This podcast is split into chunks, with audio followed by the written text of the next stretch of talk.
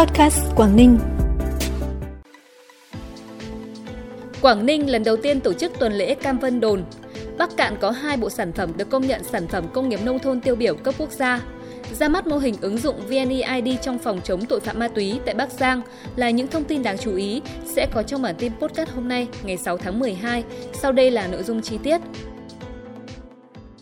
Thưa quý vị và các bạn, tuần lễ Cam Vân Đồn năm 2023 sẽ diễn ra từ ngày 9 đến ngày 11 tháng 12 tại khuôn viên nhà văn hóa thôn 10 xã Vạn Yên, huyện Vân Đồn. Với sự tham gia của các hợp tác xã trồng cam trên địa bàn xã, trưng bày sản phẩm và đón khách tham quan trải nghiệm tại vườn cam. Trong khuôn khổ tuần lễ Cam Vân Đồn, ban tổ chức lồng ghép chương trình văn nghệ, tổ chức giao lưu thể thao giữa các cơ quan đơn vị và các trò chơi dân gian.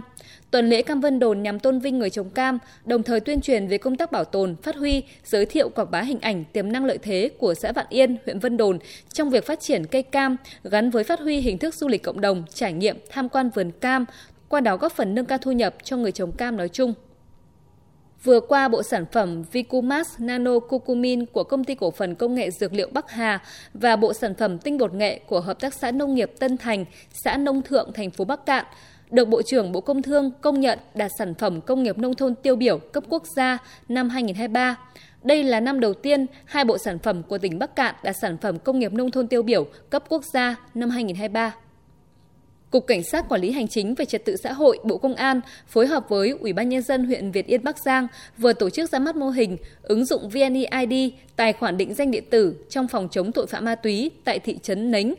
Triển khai mô hình ứng dụng VNeID trong phòng chống tội phạm ma túy trên địa bàn là việc làm thiết thực hiệu quả, giúp nêu cao tinh thần cảnh giác của công dân. Khi phát hiện đối tượng có biểu hiện sử dụng, mua bán, vận chuyển ma túy thì có thể ở bất cứ địa điểm nào thông báo tố giác với cơ quan công an qua ứng dụng VNeID, đảm bảo tính bảo mật, nhanh chóng, chính xác. Từ đó lực lượng công an kịp thời phát hiện ngăn chặn, xử lý nghiêm các hành vi vi phạm, góp phần đảm bảo an ninh trật tự trên địa bàn, ngăn chặn tội phạm và tệ nạn ma túy xâm nhập vào cộng đồng, giúp người dân yên tâm sinh sống, học tập, lao động sản xuất.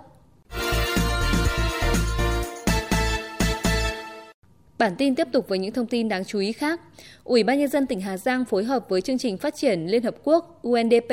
vừa tổ chức lễ tổng kết dự án sáng kiến cải thiện điều kiện tiếp cận dịch vụ hành chính công cho người dân vùng sâu vùng xa, vùng đồng bào dân tộc thiểu số trên địa bàn tỉnh.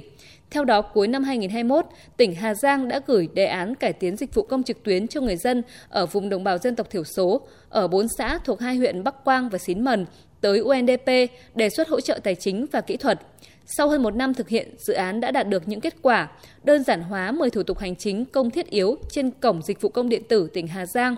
thể hiện sự quyết tâm tăng cường các thủ tục hành chính ảnh hưởng trực tiếp nhất đến đời sống người dân, đào tạo và huy động 10 công chức và 100 cá nhân từ các nhóm hỗ trợ số hóa thôn để hỗ trợ người dân trong cộng đồng vùng sâu vùng xa thực hiện các thủ tục hành chính thông qua các cổng dịch vụ điện tử, hình thành các dịch vụ hành chính công điện tử di động với sự tham gia tích cực của các nhóm hỗ trợ số hóa tại các thôn vùng sâu vùng xa của bốn xã. Tại nhà triển lãm tỉnh Hải Dương đang diễn ra triển lãm ảnh nghệ thuật Bình Yên Trường Sa. Triển lãm bao gồm 100 bức ảnh được nghệ sĩ nhiếp ảnh Hoàng Hiệp, hội viên Hội nghệ sĩ nhiếp ảnh Việt Nam, hội viên ban nhiếp ảnh Hội văn học nghệ thuật tỉnh Hải Dương sáng tác trong chuyến công tác tại Trường Sa tháng 5 năm 2023. Đây là hoạt động hướng tới kỷ niệm 79 năm ngày thành lập Quân đội Nhân dân Việt Nam và chào mừng Đại hội Hội Văn học Nghệ thuật tỉnh Hải Dương nhiệm kỳ 2023-2028. Triển lãm mở cửa miễn phí phục vụ công chúng đến hết ngày 10 tháng 12. Ủy ban nhân dân huyện Sơn Dương tỉnh Tuyên Quang vừa có văn bản chỉ đạo phòng giáo dục huyện và các đơn vị liên quan làm rõ hành vi xúc phạm giáo viên tại trường Trung học cơ sở Văn Phú, xã Văn Phú.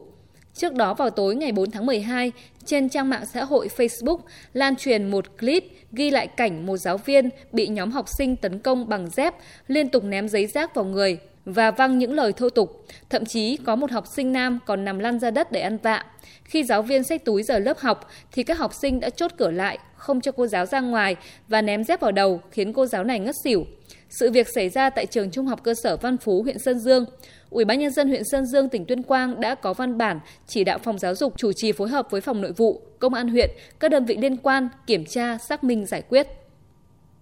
Phần cuối bản tin hôm nay là thông tin thời tiết. Thưa quý vị và các bạn, ngày hôm nay không khí lạnh phía Bắc sẽ tăng cường trở lại và ảnh hưởng đến khu vực phía Đông Bắc Bộ, sau đó ảnh hưởng đến các nơi ở Bắc Bộ, Bắc Trung Bộ và một số nơi ở Trung Trung Bộ. Gió Đông Bắc trong đất liền mạnh lên cấp 3, vùng ven biển cấp 3, cấp 4. Các tỉnh thuộc phía Đông Bắc Bộ sẽ nhiều mây, có mưa nhỏ trong sáng nay. Trời rét kéo dài trong ngày với biên độ nhiệt chênh lệch giữa ngày và đêm không cao. Nhiệt độ thấp nhất dự báo ở khoảng 16 đến 19 độ, vùng núi từ 13 đến 15 độ, vùng núi cao có nơi dưới 11 độ. Nhiệt độ cao nhất trong ngày hôm nay chỉ ở ngưỡng từ 19 đến 22 độ.